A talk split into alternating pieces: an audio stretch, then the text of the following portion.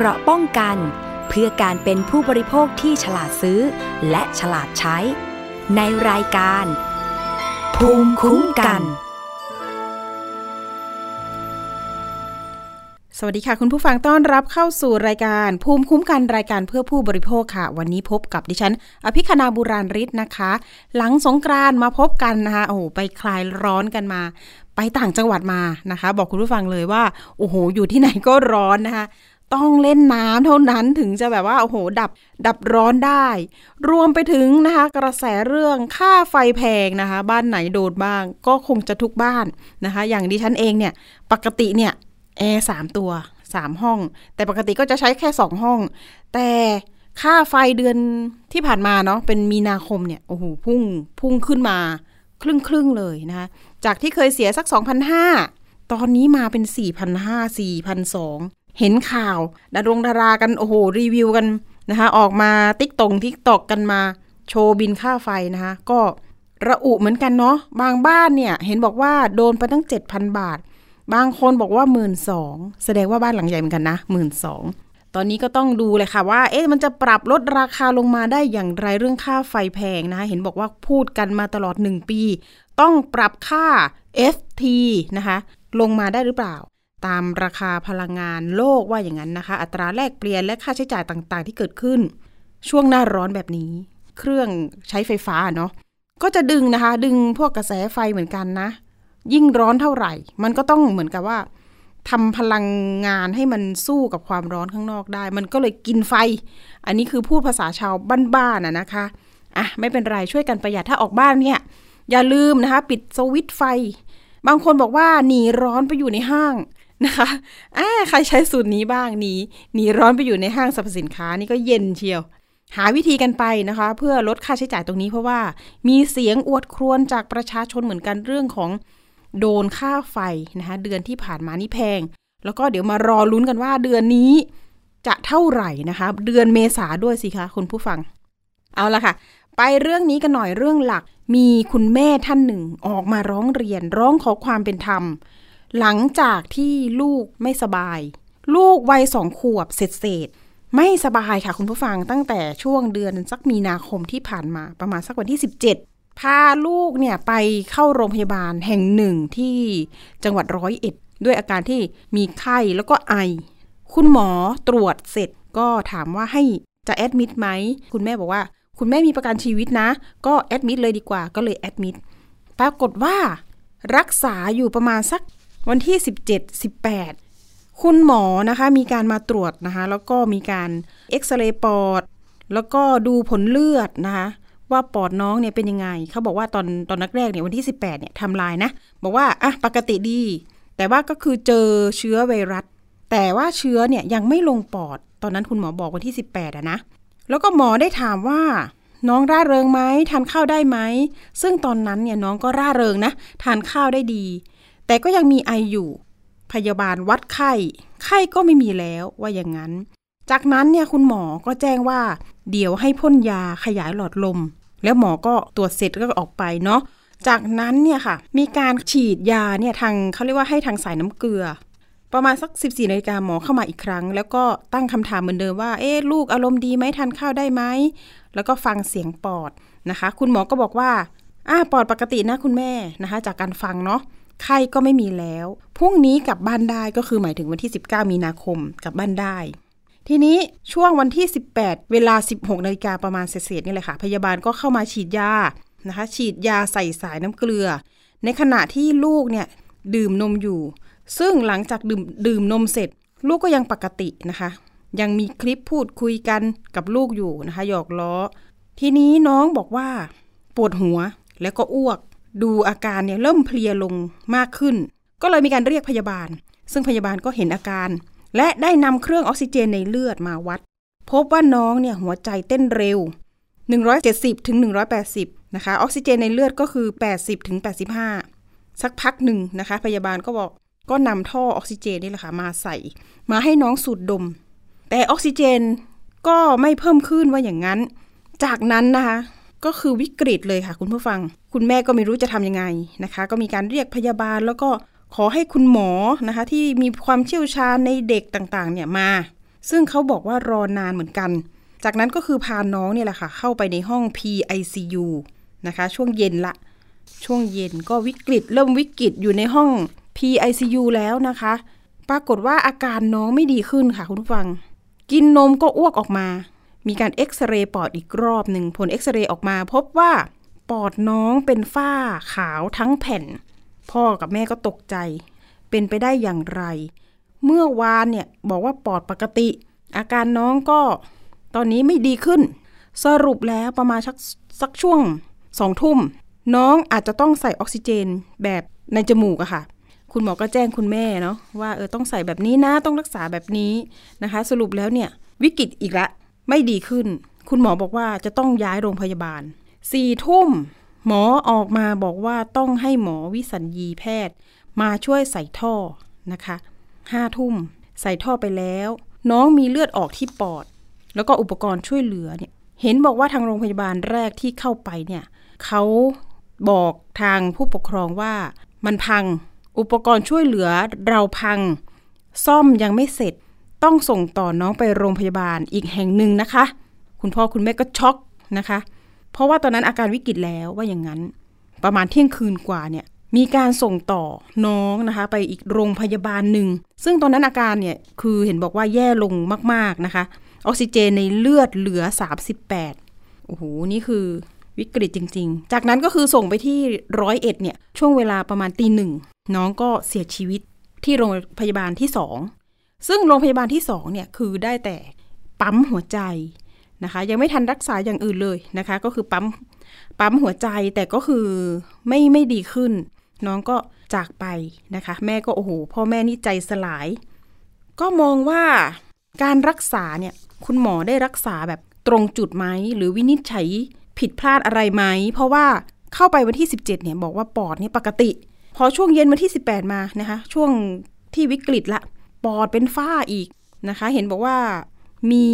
เรื่องของไวรัสเข้ามาเกี่ยวข้องเนาะแต่ล่าสุดนะคะคุณแม่กับคุณพ่อนี่ก็มาร้องเรียน เครือข่ายรณรงค์ทวงคืนความยุติธรรมในสังคม มีการพาไปร้องเรียนที่สบศเมื่อวันก่อนนี้เอง ก็บอกว่าข้อมูลนี้ต้องถึงนะคะร้องเรียนถึงอธิบดีสบศให้ตรวจสอบ มาตรฐานโรงโรงพยาบาล เพราะว่าตอนนี้เนี่ยคือยังติดใจเรื่องของการรักษาอยู่ แล้วก็สาเหตุของการเสียชีวิต มีทางด้านทนายปิยนัทสุขยังนะคะเป็นเลขาธิการเครือข่ายรณรงค์ทวงคืนความยุติธรรมในสังคมพานางวีรการบุญกลอยนี่แหละค่ะ ซึ่งเป็นแม่ของเด็ก แม่ของเด็กเนี่ยลูกชายที่ที่เสียชีวิตนี่ค่ะ อายุสองขวบเจ็ดเดือน ก็ไปร้องเรียนอธิบดีกรมสนับสนุนบริการสุขภาพ หรือว่าสบศเพื่อขอให้ตั้งคณะกรรมการ ตรวจสอบถึงสาเหตุที่ลูกชายเสียชีวิตนะคะ โดยมีทางทันตแพทย์อาคมประดิษฐ์สุวรรณรองอธิบดีเป็นผู้แทนมารับหนังสือ เรื่องนี้นะทนายปิยนัทบอกว่า ผู้เสียหายเนี่ยมาร้องในสองประเด็น ประเด็นแรกก็คือ ขอให้ตรวจสอบสาเหตุการเสียชีวิตของน้องว่าเกิดจากสาเหตุอะไร แล้วก็ประเด็นที่สองนะคะในส่วนพิจารณาเงินเยียวยาผู้เสียหายทางการแพทย์ตามระเบียบของกรมที่กำหนด ทนายบอกอีกว่าเนื่องจากคดีทางการแพทย์ค่อนข้างยาก ไม่สามารถดำเนินการฟ้องร้องได้ทันที เพราะต้องใช้ข้อมูลที่ละเอียดว่าหมอเนี่ยรักษาผิดพลาดอย่างไร รักษาไม่ถูกต้องหรือไม่หรือว่าล่าช้าล่าช้าหรือไม่ หรือว่าอุปกรณ์ของโรงพยาบาลไม่พร้อม ไม่เป็นไปตามมาตรฐานวิชาชีพหรือไม่ทางทนายนะคะ จะตั้งประเด็นดำเนินการตามขั้นตอนกฎหมายต่อไปว่าอย่างนั้น ทั้งนี้คดีแพ่งและคดีอาญา เพราะว่าหากพิสูจน์ตรงนี้ไม่ได้ศาลก็อาจจะยกฟ้องนะคะ เรื่องนี้ ซึ่งมันเป็นเรื่องสำคัญมากในคดี ขณะที่ผู้เสียหายนะคะ ยังติดใจสาเหตุของการเสียชีวิตของลูก แล้วก็ยืนยันว่าจะดำเนินการให้ถึงที่สุด ส่วนทางด้านนะคะ ทันตแพทย์อาคมก็บอกว่าหลังจากนี้จะส่งเรื่องให้เจ้าหน้าที่เนี่ยไปตรวจสอบถึงมาตรฐาน การให้บริการเพื่อให้ผู้ที่ร้องเรียนได้รับความเป็นธรรมที่สุด เพราะว่าเขาเป็นผู้ที่สูญเสียเนาะเป็นลูกคนแรกด้วยนะคะ แล้วก็จะให้ความเป็นธรรมกับทั้งสองฝ่ายทั้งโรงพยาบาลด้วย ในส่วนของเจ้าหน้าที่จะตรวจสอบรายละเอียด ผู้ที่เกี่ยวข้องทั้งหมด แล้วก็จะดำเนินการให้เร็วที่สุดว่าอย่างนั้น ต้องตรวจสอบข้อเท็จจริงทั้งสองฝ่ายเลยเนาะแล้วก็ให้ความเป็นธรรมทั้งสองฝ่ายด้วย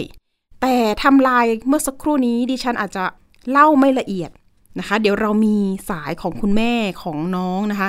พูดคุยกับเราแล้วก็อาจจะต้องสะท้อนปัญหานะคะ เรื่องนี้ให้กับคุณผู้ฟังได้ทราบค่ะ เรามีสายของคุณวีรการบุญกลอยนะคะ เป็นคุณแม่ของน้องวัยสองขวบ สวัสดีค่ะ คุณวีรการคะ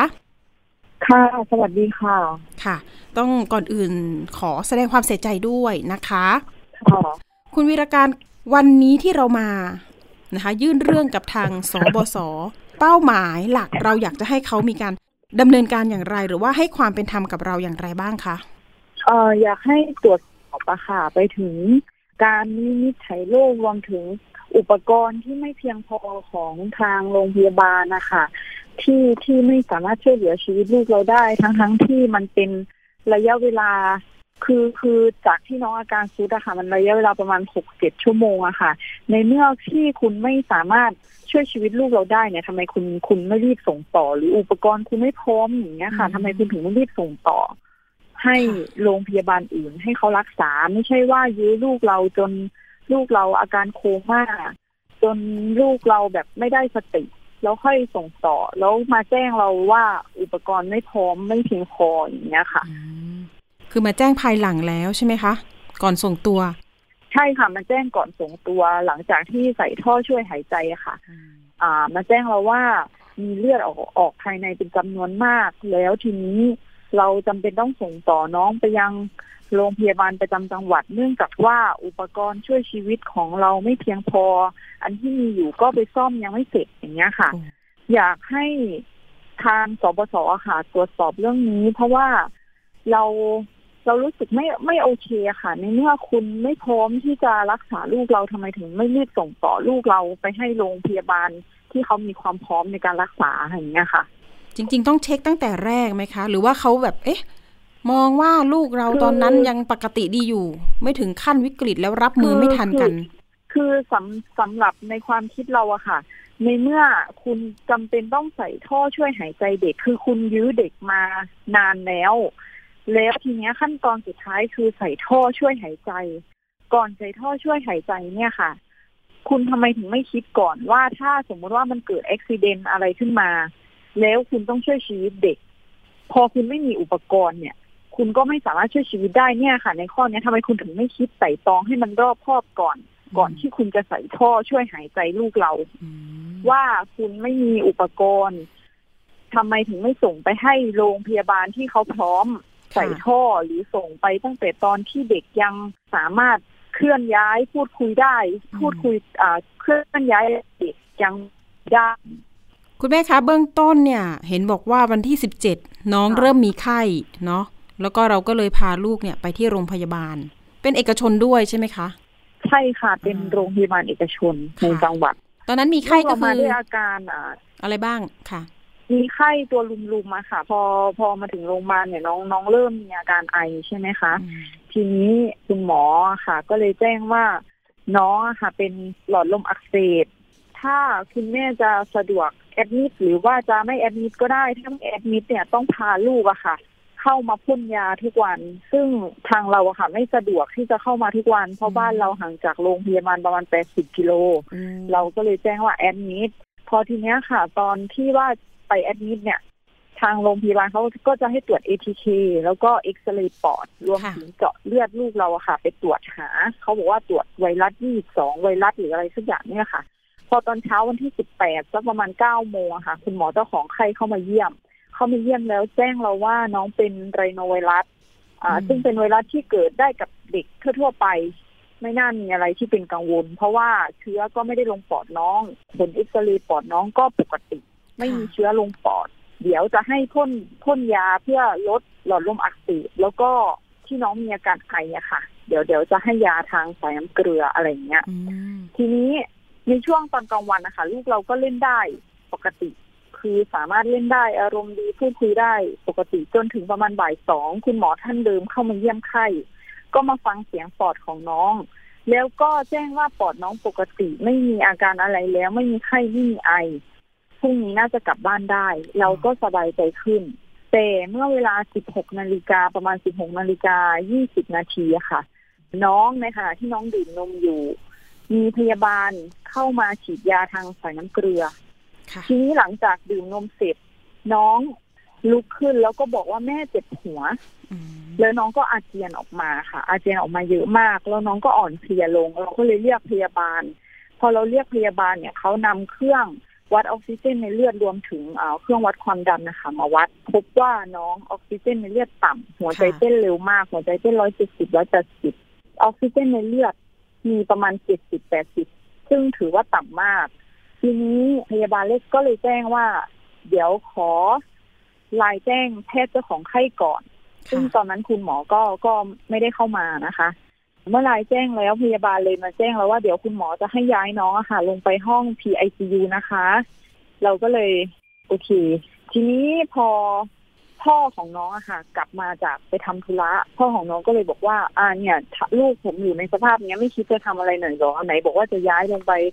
ห้อง PICU ตั้งนานแล้วเขาก็เลยบอกว่ารอรอรอเตียง รอเปลมารับ ทีนี้หลังจากที่ลงไปอะค่ะ ช่วงระยะเวลาที่ลงไปประมาณห้าโมงครึ่ง พอไปถึงข้างล่างเขาก็ยังให้ลูกเราอะค่ะ ดมออกซิเจนแบบแบบสูดอะค่ะ ค่ะดมไปเรื่อยๆ อาการน้องก็ไม่ดีขึ้นจนถึงทุ่มครึ่ง คือไม่สามารถเอาเอาท่อออกซิเจนออกจากน้องได้ เนื่องจากว่าน้องออกซิเจนไม่เพิ่มเลย สูดดมเข้าไปแล้วก็ยังไม่เพิ่ม จนถึงทุ่มครึ่งอะค่ะอ่า ตอนนั้นหมอก็ยังไม่มานะคะค่ะจนพยาบาลนะคะอ่าเขามาแจ้งเราว่า เดี๋ยวจะให้เอ็กซเรย์ปอดอีกรอบนะคะอืมหลังจากนั้นสักประมาณสองทุ่มคุณหมอเข้ามา แล้วก็มาแจ้งเราว่าผลเอ็กซเรย์ออกแล้วเพราะว่าปอดน้องเป็นฝ้าทั้งแผ่นเลยอืมทีนี้เราก็ตกใจ เพราะว่าอ้าวก่อนหน้านี้ตอนที่คุณเข้ามาตรวจตอนบ่ายสองยังบอกว่าปอดลูกเราปกติเลยพรุ่งนี้จะได้กลับบ้านอยู่เลยอย่างเงี้ยค่ะ มีมีแผ่นทีนี้เอ็กซเรคุณหมย์อให้เราดูไหมพูคะดคือคุณแม่คะมีมีแผ่นค่ะเอ็กซเรมีย์ค่ะเปรียบเทียบให้เราดูแล้วใช่ไหมคะ ใช่ค่ะอ๋อโอเค ก็คือจะเห็นว่าอะช่วงค่ะกลางวันเนี่ยไม่มีฝ้าจริงๆไหมคะ ช่วงตอนเช้าที่หมอเอาแผ่นฟิล์มเอ็กซเรย์ที่เอ็กซเรย์ในเย็นวันที่สิบเจ็ดอะค่ะ เอามาให้เราดูว่า เนี่ยมันปอดเนี่ยไม่มีฝ้านะอะไรอย่างเงี้ยค่ะอืมพอวันที่สิบแปดที่บอกว่าเอ็กซเรย์ใหม่อะค่ะ ตอนทุ่มครึ่ง หมอเข้ามาตอนสองทุ่มเนี่ย บอกว่าปอดเป็นฝ้าเต็มเลย ซึ่งระยะเวลามันก็ไม่ได้นานนะคะอืมทีนี้ หลังจากที่คุณหมอแจ้งแบบนั้น เราก็เลยถามว่าแล้วทำยังไงต่อคะคุณหมอก็เลยบอกว่าอาจจะต้องใส่ออกซิเจนแบบสองรูจมูก เราก็เลยถามว่าถ้าไม่ดีขึ้นล่ะคะเขาก็เลยบอกว่าต้องใช้เครื่องออกซิเจนแรงดันบวก แล้วถ้าไม่ดีขึ้นอีกต้องใส่ท่อช่วยหายใจหมอพูดกับเราประมาณสิบนาทีแล้วหมอก็ออกไปคือหมอไม่ได้อยู่ตรงนั้นนะคะ ทีนี้หลังจากนั้นพยาบาลก็เข้ามาดูน้อง แล้วก็มาใส่ มาใส่ออกซิเจนแบบใส่รูจมูกสองรูอะค่ะ ใส่ไปสักชั่วโมงหนึ่งน้องก็ไม่ดีขึ้นนะคะไม่ดีขึ้น ทีนี้อ่าพยาบาลก็ถ่ายรูป หมายถึงถ่ายรูปถ่ายคลิปส่งไลน์ไปให้หมอดู เพราะว่าหมอไม่อยู่ หมอออกไปไหนไม่รู้ ส่งไปให้หมอดู แล้วทีนี้ก็เลยให้น้องอะค่ะ ใส่เครื่องออกซิเจนแบบแรงดันบวก พอออก ใส่แบบแรงดันบวกคือพยาบาลก็แจ้งเราว่าคุณแม่คะเครื่องอะค่ะ มันไม่คอมพลีทมันไม่ติ๊กถูกสีเขียวเหมือนกับว่าออกซิเจนนะคะไม่สามารถลงไปที่ปอดน้องได้ เราก็ตกใจ ทีนี้เขาก็เลยแจ้งว่าเดี๋ยวจะพาน้องอะค่ะ ไปดูดเสลดนะคะ อาจจะเกี่ยวกับเสลดที่อยู่ในคอน้องเขาก็ให้พ่อของน้องอะค่ะ อุ้มน้องไปส่งที่ห้องหัตถการ ทีนี้พ่ออุ้มเข้าไปได้ประมาณสักสิบนาทีเขาก็หอบลูกเราออกมา โดยที่ ลูกเราอะค่ะ อ่อนตัวอ่อนปกเปียกไม่ได้สติเราก็ตกใจร้องไห้เขาก็เลยแจ้งว่าให้พ่อกับแม่ค่ะ รอที่ด้านนอกสักประมาณน่าจะสี่ทุ่มได้อะค่ะสี่ทุ่มค่ะครึ่งหมอมาสี่ทุ่มครึ่งหมอมา แล้วก็แจ้งเราว่าน้องอาจจะต้องใส่ท่อช่วยหายใจนะคะ เราก็ตกลง เพราะว่าอะไรที่จะทำให้ลูกเราดีขึ้นนะคะ แล้วก็เราก็ให้ทำเลยยอมที่จะค่ะให้ทำทีนี้ เหมือนหมอเขาก็พยายามพยายามที่จะใส่ท่อช่วยหายใจแล้วเหมือนใส่ไม่สำเร็จอะค่ะ พยาบาลเขาก็เลยโทรไปโทรไปหาวอร์ดอื่นๆ คือจะให้หมอหมอหมอท่านอื่นนะคะมาช่วยใส่ แล้วก็มีหมอท่านหนึ่งมา สักประมาณเกือบเกือบๆทุ่มค่ะมาแล้วก็เหมือนว่าช่วยใส่น่าจะเป็นหมอวิสัญญีหรือเปล่าไม่แน่ใจอะค่ะ พอสักประมาณห้าทุ่มครึ่งหลังจากใส่ท่อ คุณหมอที่รักษาน้องออกมาแจ้งเราว่า เมื่อใส่ท่อลงไปแล้ว พบว่าน้องมีเลือดออกจากภายในจำนวนมาก เราก็ตกใจ แล้วเขาแจ้งว่าอาจจะต้องส่งต่อน้องไปที่โรงพยาบาลประจำจังหวัดนะคะ เนื่องจากว่าน้องมีเลือดออกภายในจำนวนมาก อุปกรณ์ช่วยชีวิตเราไม่พร้อมที่ที่มีอยู่ก็เอาไปซ่อมยังไม่เสร็จอย่างเงี้ยค่ะ เขาก็กลับเข้าไปในห้อง PICU ใหม่ เราก็รอรอก็เขาไม่ออกมาสักทีอะค่ะ เราสองคนเห็นพยาบาลวิ่งกันวุ่น ขึ้นลงลิฟต์วุ่นวายไปหมดเราก็เลยถามว่าเมื่อไหร่จะส่งตัวลูกเราสักที เพราะว่าคุณแจ้งว่าจะส่งตั้งนานแล้ว ยังไม่เห็นส่งไปเลยเขาก็เลยบอกเราว่า เออตอนตอนนี้เราเราต้องช่วยให้ออกซิเจนในเลือดน้องน้องเพิ่มมากขึ้นก่อนนะคะ ถึงจะส่งตัวต่อไปได้อะไรอย่างเงี้ยค่ะ ทีนี้สักประมาณน่าจะเกือบเกือบตีหนึ่งอะค่ะเขาเข็นน้องออกมา ตอนนั้นเราเห็นในจอมอนิเตอร์ว่าออกซิเจนในในเลือดลูกเราค่ะ เหลือแค่สามสิบแปดแต่หัวใจเต้นร้อยแปดสิบพอขึ้นรถ refer ไปกับลูกออกซิเจนในเลือดลดลงต่ำเรื่อยๆ เป็นยี่สิบเก้ายี่สิบเอ็ดสิบห้าอะไรอย่างเงี้ยค่ะวนอยู่แค่เนี้ย ทีนี้เราก็ตกใจพอไปถึง PICU โรงพยาบาลร้อยเอ็ดซึ่งเป็นโรงพยาบาลประจำจังหวัดอะค่ะพอเอาน้องลงเตียงติดเครื่องช่วยต่าง คือเครื่องมันก็เป็นสีแดงเลยค่ะ ประมาณว่าน้องแบบไม่หายใจอะไรอย่างเงี้ยค่ะ ทีนี้แพทย์แพทย์โรงพยาบาลร้อยเอ็ดอะเขาก็เลยทำการ CPR ปั๊มหัวใจ เขาก็ออกมาแจ้งเราว่าคุณพ่อคุณแม่ครับ พอดีน้องอะครับไม่หายใจตั้งแต่มาถึงแล้ว ตอนนี้เรากำลังพยายามช่วยอยู่เราก็ขอร้องหมอค่ะให้ช่วยน้องหน่อย ทีนี้ผ่านไปสัก ประมาณสี่สิบนาทีเขาก็ออกมาแจ้งอีกว่าคุณพ่อคุณแม่ครับเอ่อช่วยน้องไปแล้วน้องยังไม่กลับมาเลย ถ้าปกติถ้าจะกลับมาต้องกลับมาตั้งแต่สามสิบนาทีแล้ว เราก็เลยแจ้งว่าเดี๋ยวให้ช่วยต่อไปอีกได้ไหมคะจนเขาปั๊มหัวใจครบชั่วโมงหนึ่งอะค่ะเขาก็บอกว่าให้คุณพ่อคุณแม่เข้าไปดูน้องเถอะครับ น้องไม่กลับมาแล้วครับ ทีนี้ เราตอนเราเข้าไปอะค่ะตีสองยี่สิบที่น้องเสียชีวิตพอดี คุณหมอก็แจ้งว่าน้องเป็นปอดติดเชื้อมีเลือดออกจากปอดเป็นจำนวนมากอะค่ะปอดติดเชื้อมันก็เลยทำให้เราแบบเวลามันมันไม่นานนะคะลูกเราตอนไปแอดมิดมันเขาก็ไม่ได้มีอาการที่แบบที่น่าจะเสียชีวิตได้อะค่ะ ค่ะ แต่ทีนี้หลังจากที่เสียชีวิตนี่มีการส่งสถาบันนิติเวชไหมคะ มีการผ่าพิสูจน์อะไรไหมคะคุณแม่ คือถ้าสมมติว่าเรา คือคือตอนนั้นนะคะด้วยความที่เราเสียใจ แล้วก็เราเราไม่มีความรู้อะไรเรื่องเรื่องเนี้ยค่ะ คือเราเราแค่ไปสอบถามแพทย์ที่โรงพยาบาลประจำจังหวัดเขาบอกว่าถ้าจะผ่าพิสูจน์น้องจริง ๆ มันต้องส่งมาที่สถาบันนิติวิทยาศาสตร์ที่กรุงเทพซึ่งเราก็ไม่รู้ว่าจะเอาเราจะเอาศพลูกมายังไง มาอะไรอย่างเงี้ยค่ะ เราก็เลยทำการชาวพนักกิจศพน้องไปแล้ว ค่ะ เพราะว่า แพทย์แพทย์ผู้รักษาคนสุดท้ายที่โรงพยาบาลประจำจังหวัดเขาก็แจ้งว่าถึงเอาไปผ่าพิสูจน์มันก็จะออกมาเหมือนเดิมว่าน้องเป็นปอดติดเชื้อค่ะ แต่ในที่เนี้ยที่เราแบบ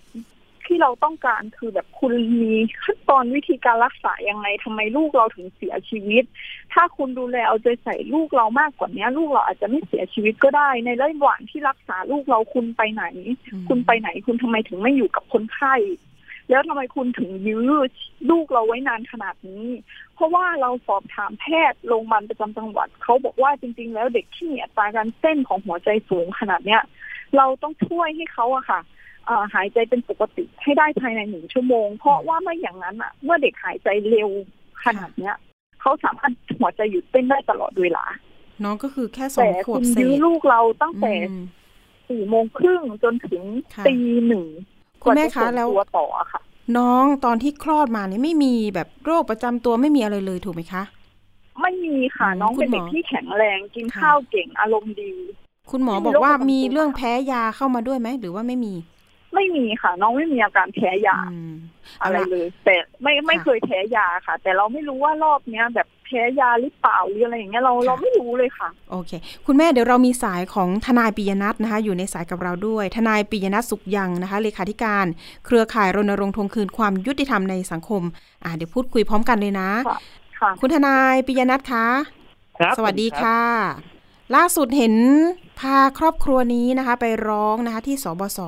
มีความคืบหน้ายังไงไหมคะ ก็ เบื้องต้นเนี่ยนะครับ ที่ร้องไปที่สบศเนี่ยนะครับ ทาง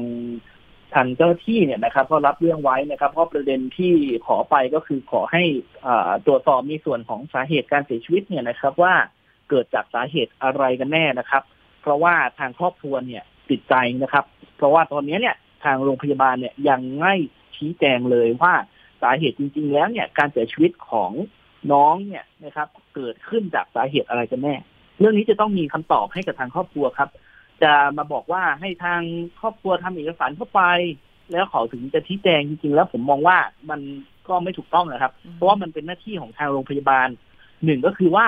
เด็กอายุสองขวบเข้าไปที่โรงพยาบาลเอกชนนะ โรงพยาบาลเอกชน แล้วก็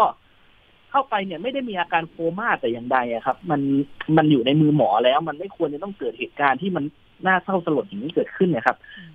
ไอจุดเนี้ยเนี่ยมันเกิดจากสาเหตุอะไรกันแน่ ทางครอบครัวเขาตั้งข้อสังเกตนะครับหนึ่งคือ หมอประเมินอาการผิดพลาดหรือเปล่านะครับ ว่าไม่ไม่ไม่ไม่ประเมินในส่วนของความร้ายแรงของโรคเนี่ยนะครับ หรือว่า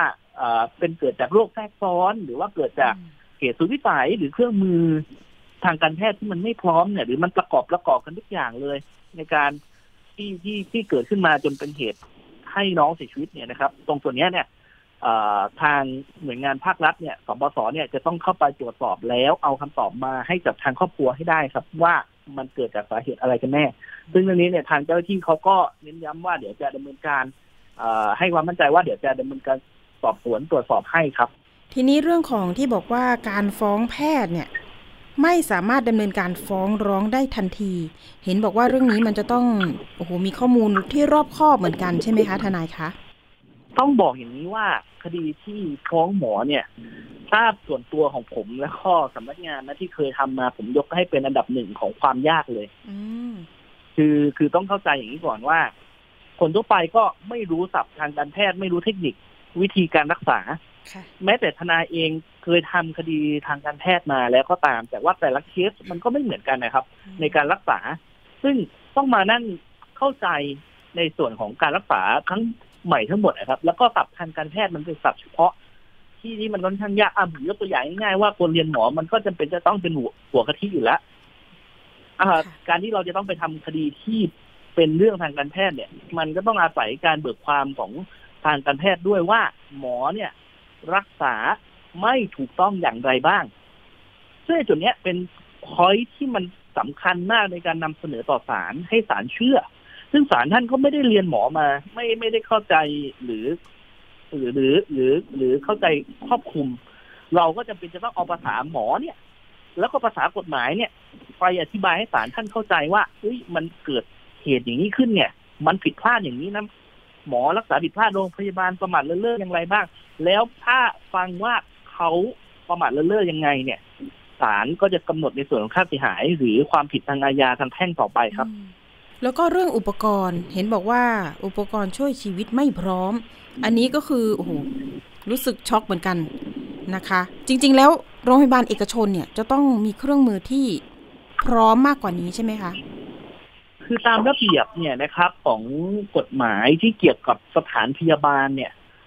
หมอเนี่ยจำเป็นจะต้องถ้าหากว่า เป็นเปิดในส่วนของให้รับการรักษาข้างข้ามคืนเนี่ย สามารถนอนค้างได้เนี่ยเอาผมยกตัวอย่างง่ายๆคลินิกธรรมดาทั่วไปเนี่ยยังต้องมีแพทย์อยู่ตลอด 24 ชั่วโมงเลยถ้าหากว่าเปิดให้นอนได้เนี่ยนะครับเปิดแอดมิดอะไรพวกนี้เนี่ยนะครับ อันนี้โรงพยาบาลเอกชนที่ค่อนข้างใหญ่ด้วยนะครับ หมอก็ไม่ได้อยู่ตลอดเวลา เครื่องมือก็ไม่พร้อมเนี่ย ผมคิดว่าตรงตรงส่วนนี้เนี่ยนะครับ น่าจะน่าจะขัดต่อ กฎหมายนั่นแหละนะครับ แต่เดี๋ยวให้ทางหน่วยงานภาครัฐก็เข้าไปตรวจสอบนะครับ ว่าอุปกรณ์ตัวไหนบ้างที่มันไม่พร้อมไม่เพียงพอ เพราะว่าเราก็ได้ยินมาจากทางพยาบาลอย่างเดียวนะครับทีนี้เดี๋ยวเขาต้องเข้าไปตรวจสอบว่าไอ้วันนั้นๆเนี่ยไอ้ไอ้ไอ้เครื่องไม้เครื่องมือเนี่ยมันไม่พร้อมแล้วมันขัดต่อกฎหมายตัวไหนบ้างหรือเปล่า เดี๋ยวต้องให้หน่วยงานภาครัฐเข้าไปตรวจสอบครับ ถ้าหากว่ามันเป็นความผิดตามกฎหมายก็จะมีโทษปรับโทษจำคุกตามมาอยู่แล้วครับ ค่ะ คนที่แจ้งคุณแม่วันนั้นคือเป็นพยาบาลใช่ไหมคะ ที่บอกว่าอุปกรณ์ไม่พร้อม คุณหมอค่ะ คุณหมอเลยนะคะ ที่จะตกต่อในวันนั้นใช่ค่ะ คุณหมอเด็กเลยนะคะ ที่ดูแลน้องเลย ใช่ค่ะ เดี๋ยวถามพี่ทนายต่อ คือเรื่องนี้เนี่ย ถ้าเกิดว่าภาพอะภาพรวมภาพกว้าง หรือว่าไม่เจาะจงเคสนี้เนี่ย ดูแล้วเนี่ย จริง ๆ โรงพยาบาลต้องเยียวยาไหมคะ ต้องเยียวยาผู้ร้องไหมคะถถ้าฟังว่าไม่ใช่เกิดจากเหตุสุดวิสัย ที่มันไม่สามารถป้องกันอะไรได้เลย โรงพยาบาลต้องรับผิดชอบครับ แล้วผมก็มองว่ามันไม่ใช่เหตุสุดวิสัยด้วย มันสามารถป้องกันได้ เพราะค่ะเข้าไปในโรงพยาบาลไม่ได้เข้าไปด้วยอาการโคม่าอืมเข้าไปด้วยอาการแค่ไอกับมีไข้เฉยๆมันควรจะต้องดูแลลูกเขาให้ดีกว่านี้ แล้วยิ่งเป็นโรงพยาบาลเอกชนด้วย ค่ารักษาก็ไม่ได้ถูกนะครับ มันควรจะต้องดูแลให้มันดีกว่านี้ค่ะ พูดง่ายๆคือเด็กไม่ควรเสียชีวิตคามือหมอ มันไม่ได้เป็นเคสผ่าตัด ไม่ได้เป็นเคสที่มันอันตรายเสี่ยงต่อชีวิตอะ ตอนที่เข้าไปอะทำไมทำไมมันต้องเกิดเหตุอย่างนี้ขึ้น มันเป็นคำถามที่โรงพยาบาลตอบทางครอบครัวเขาไม่ได้ คุณแม่คะถามคุณแม่นิดนึงหลังจากที่น้องเสียชีวิตเนี่ย การยื่นมือเข้ามานะคะ ของโรงพยาบาลเนี่ยคือเข้ามาช่วยเหลืออะไรอย่างไรบ้าง วันที่น้องเสียชีวิตที่เรามาตั้งบำเพ็ญกุศลที่บ้านนะคะมีทีมพยาบาลที่ดูแลน้องในวอร์ดวันในวันวันในวันนั้นนะคะเข้ามาที่บ้านแล้วก็นำพวงหลีดมาวาง แล้วก็นำเงินใส่ซองทำบุญมาสองหมื่นบาทค่ะ แต่คุณหมอไม่มีเนาะไม่มาเนาะไม่มาค่ะ ค่ะ นอกจากนั้นมีการไปพูดคุยอะไรกันเบื้องต้นไหมคะมีวันที่สิบแปดเมษาที่ผ่านมาค่ะอ่าประธาน บริหารโรงพยาบาลเข้ามามาหาเราที่บ้าน ให้การช่วยเหลือ แล้วก็ถามเราว่าเรามีตัวเลขในใจเท่าไหร่ เราก็เลยตอบไปว่าเราไม่มีตัวเลขในใจค่ะ เพราะเราไม่สามารถประเมินค่าชีวิตลูกเราได้ ทีนี้เขาก็เลยบอกว่า เดี๋ยวเขาจะเสนอตัวเลขมาให้ แต่เขาขอกลับไปคุยกันก่อน แล้วเดี๋ยวจะติดต่อมา ก็เขาก็ยังไม่ได้ติดต่อมาค่ะค่ะ เอาละเรื่องนี้นะคะ ทนายคะ จะสรุปข้อมูลกันยังไงดี หรือว่าเราจะต้องรอการตรวจสอบของสบศหรือว่าทางแพทย์พยสภาก่อนอย่างไรดี เบื้องต้นเนี่ยนะครับยังไงก็ต้องรอทางเจ้าหน้าที่ไม่ว่าจะเป็นทั้งทางแพทย์พยสภานะครับ แล้วก็ทางสปสเนี่ยนะครับ ในการสรุปข้อเท็จจริง เพราะว่าเราจะหลังจากที่เขาสรุปข้อเท็จจริงออกมาแล้วเนี่ย เราจะได้เป็นแนวทางนะครับ ในการที่จะเอาข้อมูลตรงส่วนนั้นเนี่ยนะครับ ถ้าหากว่าเขา ลงแล้วมันเป็นประโยชน์กับทางฝ่ายครอบครัวของน้องเนี่ยนะครับ ว่าทางโรงพยาบาลผิดอย่างโน้นอย่างนี้เนี่ยเราจะได้เอาข้อมูลตรงส่วนนี้เสนอศาลในลำดับต่อไปครับ แต่ถ้าเราเดินไปตัวเปล่าเนี่ยแน่นอนว่าการสู้กับโรงพยาบาลหรือสู้กับหมอเนี่ยมันค่อนข้างยากอยู่แล้วครับค่ะเราจำเป็นจะต้องมีข้อมูลและจำเป็นที่จะต้องเก็บพยานหลักฐานข้อเท็จจริงต่างๆ ให้มันครบถ้วนก่อนที่จะดำเนินการฟ้องครับ หลังจากนี้เดี๋ยวคุณแม่รอผลกันสักหน่อย ในส่วนของสื่อมวลชนเนี่ยก็โทรไปแล้วนะคะ วันนี้ดิฉันก็โทรไปที่โรงพยาบาลดังกล่าว นะคะ ก็ให้เบอร์ติดต่อไว้ละค่ะเดี๋ยวยังไงเนี่ยถ้าเกิดเขาจะชี้แจงนะคะ ทางโรงพยาบาลจะชี้แจงเนี่ยเรายินดีมากๆนะคะ เพราะว่าจะได้ข้อมูลทั้งสองฝ่าย แล้วก็ให้ความเป็นธรรมกับทุกฝ่ายด้วย คุณแม่ยังไงก็ทางรายการขอเป็นกำลังใจให้คุณแม่ด้วยนะสู้ๆนะคะ คุณแม่ ค่ะขอบคุณค่ะมากค่ะค่ะ วันนี้ขอบคุณทั้งสองสายเลยนะคะ คุณวีรการบุญกลอยนะคะ แล้วก็รวมถึงทนายปิยนัทสุขยังเลขาธิการเครือข่ายรณรงค์ทวงคืนความยุติธรรมในสังคมนะคะ เป็นกำลังใจให้กันต่อไปนะคะ วันนี้ขอบคุณมาก ๆ ที่มาสะท้อนประเด็นปัญหาดังกล่าว ให้คุณผู้ฟังได้รับทราบ แล้วก็อาจจะเป็นนะคะอุทาหรณ์วิทยาทานให้กับคุณแม่แม่ๆหรือว่าครอบครัวอื่น ๆนะคะ ที่มีลูกเด็กเล็กแดงเหมือนกันนี่แหละค่ะเวลาเข้าไปรักษาเนาะ เอาละค่ะ ขอบคุณทั้งสองสายค่ะมาก ๆ ค่ะ ค่ะ ขอบคุณค่ะ สวัสดีค่ะ สวัสดีค่ะเฮ้ยฟังข่าวนี้ก็เศร้านะคะ เป็นกำลังใจให้จริง ๆ เลยค่ะ คุณวีรการ เพราะว่าเราก็นะคะมีลูกเหมือนกัน เวลาลูกป่วยลูกเจ็บนะคะ นิด ๆ หน่อย ๆ คือบางคนเนี่ยเข้าโรงพยาบาลเลยนะ แต่ปรากฏว่าอะไปเจอเหตุการณ์แบบนี้คือคือไม่ได้ทำใจไว้อะค่ะ คุณผู้ฟัง คือไปแบบกระทันหัน ไปแบบอืมเราก็ไม่ได้ทำใจอะค่ะ แบบนี้ก็ไม่มีใครที่จะ ทำใจได้เนาะก็ต้องหาสาเหตุให้ถึงที่สุดนะคะ คุณแม่วีรการเองเนี่ยก็บอกว่าจะสู้ให้ถึงที่สุดนะคะ ยังไงก็แล้วแต่อยากจะให้คุณหมอทีมคุณหมอออกมาชี้แจงนะคะ เรื่องของกระบวนการรักษาให้หน่อยนะคะ ถ้าเกิดว่าเป็นไปตามกระบวนการเนี่ยอะไม่ติดใจว่ากันไป หรือว่าคุณหมอจะเยียวยาอะไรต่างๆ นานาเนี่ยนะคะ มาคุยกันอีกรอบหนึ่งจะได้มีข้อยุติร่วมกันนะคะ เอาละค่ะ ไปช่วงคิดก่อนเชื่อกับดรแก้ว กังสดานอัมภัย นักพิษวิทยากับคุณชนาทิพย์ไพรพงศ์นะคะ วันนี้มีข้อมูลเรื่อง เสพกัญชาหนักไม่มีปัญหาทางสมอง ดังที่มีบางคนกล่าวไว้จริงหรือไปติดตามค่ะ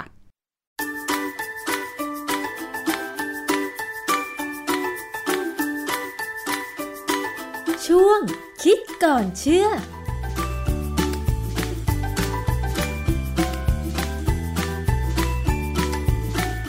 พบกันในช่วงคิดก่อนเชื่อกับดรแก้วกังสดานนภัย นักพิษวิทยากับดิฉันชนาทิพไพรพงศ์ค่ะ วันนี้นะคะเราจะมาคุยเกี่ยวกับเรื่องของกัญชากันอีกสักครั้งหนึ่งค่ะคุณผู้ฟัง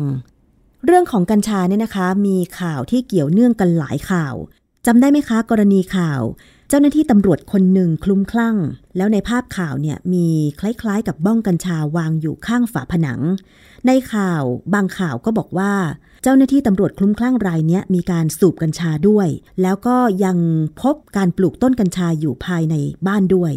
ซึ่งหลายคนก็บอกว่าอย่าเพิ่งด่วนสรุป แต่หลังจากนั้นก็มีผู้ที่เป็นนักการเมืองออกมาให้สัมภาษณ์ว่า ถ้าตำรวจคนนี้สูบกัญชาจริง กัญชาก็ไม่มีผลต่อสมองทำให้คลุ้มคลั่ง ตรงนี้แหละค่ะเป็นคำถามว่าสารสำคัญในกัญชามีผลต่อสมองหรือไม่ มีงานวิจัยอะไรเกี่ยวกับเรื่องนี้บ้าง เราจะต้องไปถาม อาจารย์แก้วคะ งานวิจัยเรื่องสารสกัดในกัญชาอย่างเช่น THC สารนี้มีผลต่อสมองไหมคะอาจารย์โดยปกติแล้วเนี่ยสารอะไรก็ตามที่ทำให้คนมีความรู้สึกเปลี่ยนแปลงไปไม่ว่าจะเป็นกัญชาไม่ว่าจะเป็นยาบ้าเฮโรอีนฝิ่นมอร์ฟีนเนี่ยมันมีผลกับสมองทั้งนั้นแหละ เพราะว่าตัวเป้าหมายของสารพวกนี้ต้องไปที่สมองก่อน ถึงจะทำให้เรามีอาการหรือมี อุปนิสัยหรือพฤติกรรมเนี่ยเปลี่ยนแปลงไปได้ค่ะมีบทความหนึ่งนะฮะเป็นบทความในหนังสือ หนังสือนี่ชื่อ Marijuana as Medicine The Science Beyond the Controversy ซึ่งแปลเป็นไทยคือ กัญชาเป็นยา วิทยาศาสตร์เหนือความขัดแย้ง ในหนังสือเล่มเนี้ยมีบทบทหนึ่งชื่อ How Harmful is Marijuana กัญชามีอันตรายแค่ไหน หนังสือนี้พิมพ์โดย National Academic Press เป็นสำนักพิมพ์ของรัฐบาลอเมริกัน ซึ่งเราดาวน์โหลดหนังสือฟรีเลยมาดูได้ค่ะผมดาวน์โหลดมาดูแล้วก็เปิดพลิกๆดู มีส่วนหนึ่งที่สรุปว่าปัญหาที่เกิดจากการเสพกัญชาเป็นเวลานาน ก่อให้เกิดโรคในลักษณะการติดบุหรี่ เช่นโรคปอดต่างๆ เสี่ยงต่อมะเร็ง ภูมิต้านทานต่ำลง และมีปัญหาที่รุนแรงต่อผู้ป่วยที่เป็นเอดส์ตลอดถึงอาการทางสมองคือไซโคซิส ที่แสดงออกได้ทั้งซึมเศร้าและคลุ้มคลั่งค่ะหนังสือเนี่ยเขารวบรวมข้อมูลงานวิจัยทั้งหมดมาค่ะและถึงเขียนออกมานะอ๋ฮะอ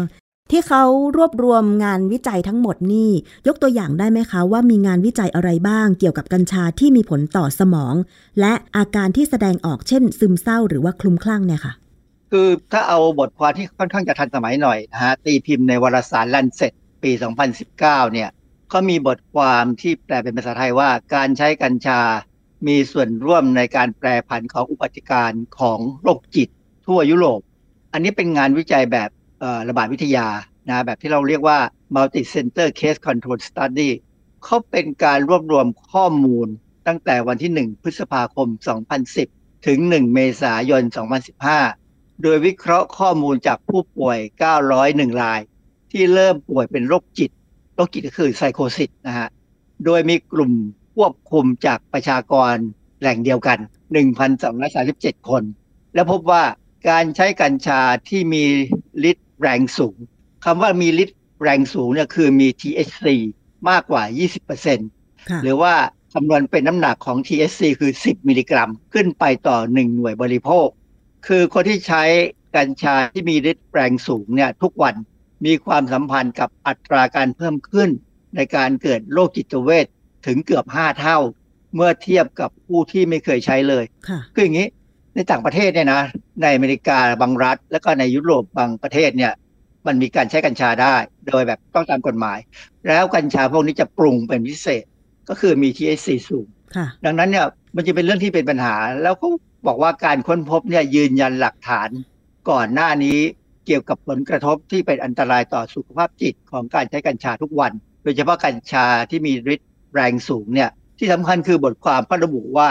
การใช้กัญชาส่งผลต่ออุบัติการของโรคจิตอย่างไรเขาบอกกระบวนการเลยนะค่ะซึ่งถ้าจะอธิบายเนี่ยมันยาวไปหน่อย อาจารย์ช่วยสรุปสั้นๆ หน่อยได้ไหมคะว่าทำไมการใช้กัญชาถึงส่งผลต่อการเกิดโรคจิต คือเวลาเรา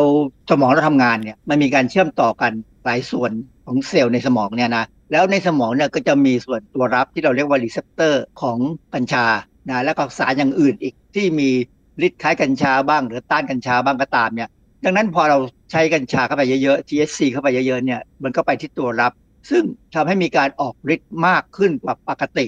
ความจริงในร่างกายเรามีสารเคมีที่มีฤทธิ์คล้ายกัญชา ซึ่งสร้างเองเราสร้างเอง มันทำให้รู้สึกเป็นสุขค่ะทำให้สนุก แต่ว่า THC เนี่ยมันออกฤทธิ์แรงมากไป มันเป็นสารที่มากเกินไปทำให้คือสนุกเกินจนร่างกายเนี่ย บอกว่าเหมือนกับหลอนไปเลย หลุดไปเลยจากโลกนี้ค่ะดังนั้นเนี่ยเขาถึงบอกว่าหน่วยงานด้านสาธารณสุขต้องรับทราบว่ามีปัญหาดังกล่าว ควบคุมไปกับการที่มันกัญชามีคุณสมบัติเป็นยาค่ะคือบ้านเราเนี่ยเราเชื่อเรื่องกัญชาเป็นยา รักษาบางโรคไม่ใช่ทุกโรคนะบางโรคนะ ไม่กี่โรคด้วย แต่ว่า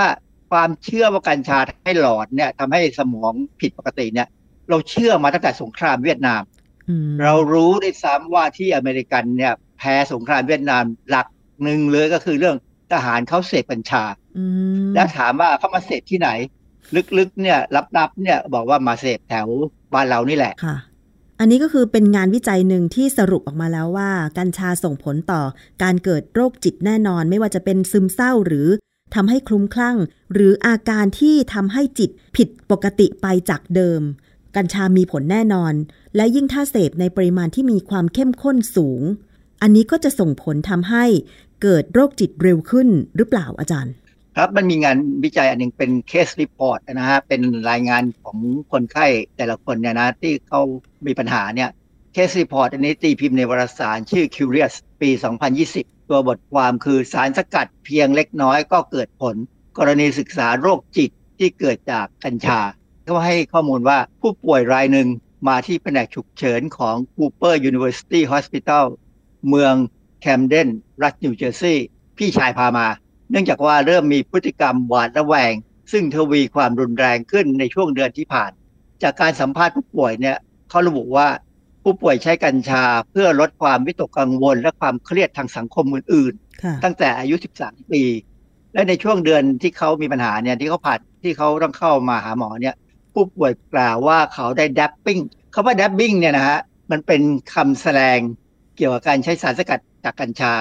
กัญชาที่มีความเข้มข้นของเทตราไฮโดรคานาบินอลหรือ THC เนี่ยสูงมากคือสูงถึง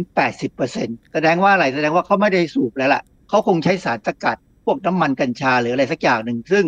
มันสามารถทำให้ THC สูงมากค่ะติดต่อกัน THC เนี่ยเป็นองค์ประกอบที่ออกฤทธิ์ต่อจิตประสาทในผลิตภัณฑ์กัญชา และนับตั้งแต่ผู้ป่วยเริ่มใช้กัญชาในรูปแบบเข้มข้นเนี่ยนะเขามีความยากลำบากมากในการทำงานและจิตใจที่แย่ลง คือใจอะเขาอยากจะเอามันไปแก้ปัญหาความเครียดที่เขามีอยู่ค่ะนะฮะแล้วปรากฏว่าผู้ป่วยเนี่ยนอนไม่หลับ สองสัปดาห์เลยที่ผ่านมาอืมแล้วก็ระแวงว่ามีคนเฝ้าดูเขาและตามเขาด้วยรถบรรทุกสีดำอืมโอ้โหก็มีลักษณะซึ่งเราเคยได้ยินเรื่องแบบนี้ค่อนข้างบ่อยนะ คนที่เสพกัญชาหลายคนเนี่ย มีรถสีดำติดตามเขาเนี่ยนะพฤติกรรมที่ตื่นตระหนกทุกครั้งที่เขาออกจากบ้านเนี่ยทำให้แพทย์วินิจฉัยว่าเขาเป็นโรคจิตเภทค่ะ หรือโรคจิตที่เกิดจากการใช้ยาเสพติด หรือโรคจิตจากสภาวะทางการแพทย์อื่น ๆ โรคอารมณ์สองขั้วคือไบโพล่าค่ะโรคซึมเศร้าคือสรุปแล้วเนี่ย อาการเขาเนี่ยมันออกมาได้หลายโรคที่เป็นโรคจิตหมดเลย หมอก็ตรวจร่างกายเขาก็พบว่าในปัสสาวะเนี่ยมีกัญชา มีสาร THC ก็เลยต้องไปศึกษาว่าจะแก้ไขปัญหายังไง สุดท้ายของ case report เนี่ยเขาก็มีการแก้ไขตามอาการนะฮะแล้วก็พยายามทำให้ผู้ป่วยเนี่ยเลิกเสพนะค่ะคือบำบัดทางจิตเกี่ยวกับความกังวลที่เขามีอยู่ก่อนใช้สารเสพติดเนี่ยงานนี้มันเป็น case report ของคนเพียงแค่คนเดียวก็จริงอะนะฮะค่ะแต่ว่าก็เป็นตัวอย่างหนึ่งที่คนอื่นเนี่ยหมอคนอื่นเนี่ย ก็เอาไปใช้ดูแลคนไข้ที่เข้ามาในลักษณะเดียวกัน สรุปแล้วหมอแก้ปัญหาชายคนนี้ได้ไหมคะ จากการเสพกัญชาแล้วทำให้เป็นโรคจิตเนี่ยค่ะผมอ่านรายงานแล้วแก้ได้ครับคือรู้ปัญหารู้ต้นตอแล้วเนี่ยเขาแก้ได้แต่ว่า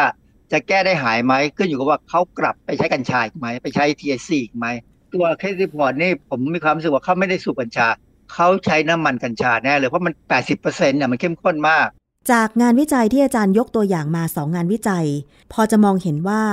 สารสำคัญในกัญชา เช่น THC มีผลต่อสมอง ที่ถ้าเสพมากในปริมาณเข้มข้นสูง ก็อาจจะทำให้เป็นโรคจิต หรือคลุ้มคลั่งได้ใช่ไหมคะอาจารย์ คงเป็นข้อมูลประมาณนั้นนะนะเพราะว่าจากหลักฐานที่เราเห็นจากข้อมูลที่เขาทำเป็นหนังสือเลยเนี่ยก็บอกประมาณนั้น ซึ่งส่งผลให้ผมค่อนข้างจะกังวลนะฮะกังวลกับการที่มีคลิปใน YouTube เนี่ยที่เขาสอนวิธีสกัดน้ำมันกัญชาออกมา คือสกัดแล้วเอาไปใช้เพื่อบำบัดโรค หรือไปแก้อาการต่างๆ ก็ไม่เป็นไร ถ้ามีผู้ที่มีความรู้เนี่ยช่วยดูแลเนี่ยก็คงไม่เป็นปัญหา แต่ผมกังวลว่ามีคนซื้อดอกกัญชา ซึ่งมีขายแล้วเอาไปสกัดน้ำมันเอง แล้วใช้น้ำมันเนี่ยเสพไปในลักษณะที่เมื่อกี้เรามี case report ว่ามีหนุ่มคนหนึ่งที่เขาใช้สารสกัดของกัญชาแน่ๆเลยเพราะ 80%เป็น THC เนี่ยก็คือลักษณะให้น้ำมันกัญชาเนี่ยถ้ามีคนเอาไปใช้แล้วก็เกิดอาการคลุ้มคลั่งขึ้นมาเนี่ยจะก่อปัญหาไหมค่ะ อาจารย์กำลังกังวลว่าถ้าเอาดอกกัญชาแห้งไปสกัดเป็นน้ำมันกัญชาใช้เอง โดยที่ไม่รู้ว่าในน้ำมันกัญชานั้นมีปริมาณความเข้มข้นของสาร THC CBD หรือสารอื่นเข้มข้นเท่าไหร่เนี่ยจะเป็นอันตรายใช่ไหมคะทำให้ใช้แบบไม่จำกัดปริมาณและความเข้มข้น อาจจะส่งผลต่อสมองเร็วและแรงใช่ไหมคะอาจารย์ คือคนที่ทำเองใช้เองก็ทำได้เนี่ยครับเพราะดอกกัญชามันพอหาซื้อได้แล้ว ไม่ได้เป็นยาเสพติด ซึ่งอันนี้คือตัวปัญหาที่ว่าจะต้องมีการพิจารณาอีกทีนะถ้าทำออกมาแล้วเนี่ยแล้วถ้าเป็นเด็ก ยิ่งถ้าเป็นเด็กเนี่ย ซึ่งอันนี้ทำไม่ยากคือผมดูในคลิป YouTube เนี่ย ผมเองก็ทำได้ เพราะว่าอุปกรณ์เนี่ยเขาก็เป็นอุปกรณ์ที่อยู่ในครัวเรือนเลยค่ะทำได้เลย ถ้าได้น้ำมันกัญชามาแล้วเนี่ยแล้วก็เสพกันไม่เป็น คือไม่ได้เอาไปบำบัด แต่ว่าอยากเสพเนี่ยดูซิว่าจะเป็นยังไงเนี่ยถ้าเขาเสพไปจนติดหรือจนใช้เป็นประจำไปเรื่อยๆเนี่ยเราอาจจะมีกรณีของคนที่คลุ้มคลั่ง และก่ออะไรที่เป็นปัญหากับสังคม ถึงปัจจุบันเนี้ยเดือนเมษายนปี 2566 เนี่ย กฎหมายควบคุมการใช้กัญชายังไม่มี แต่ก่อนหน้านี้มีการอนุญาตให้ปลูกเองได้แล้วโดยไม่ผิดกฎหมาย แต่เราอยากจะนำเสนอข้อมูลข้อเท็จจริง งานวิจัยทางวิทยาศาสตร์เกี่ยวกับกัญชา เพื่อให้ประชาชนได้เรียนรู้และตระหนักรวมถึงหาทาง ที่จะกำกับการใช้ ถ้ามันจะเป็นประโยชน์ ก็ต้องใช้ในทางการแพทย์จริง ๆ ไม่ใช่เอามาตากแห้งแล้วมาสูบมาเสพกันแบบนี้ใช่ไหมคะอาจารย์ การสูบเสพเนี่ยยังไม่มาก แต่ถ้าสกัดเป็นน้ำมันกัญชาความเข้มข้นสูงมาก THC เนี่ยสูงๆเนี่ยมีผลแน่ๆ ค่ะ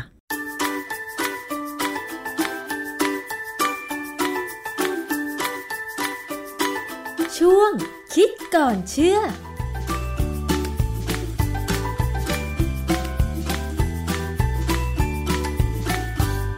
ขอบคุณข้อมูลจากคิดก่อนเชื่อนะคะ วันนี้หมดเวลาสำหรับอภิคณาบุราริศแล้ว เจอกันตอนหน้าวันนี้สวัสดีค่ะ ติดตามฟังรายการได้ที่เว็บไซต์ thaipbspodcast.com และ YouTube Thai PBS Podcast ฟังทางแอปพลิเคชัน Thai PBS Podcast Spotify Google Podcast Podbean SoundCloud และ Apple Podcast กดติดตามเป็นเพื่อนกัน ทั้ง Facebook Twitter Instagram และ YouTube ไทย PBS Podcast แค่ฟัง ความคิดก็ดังขึ้น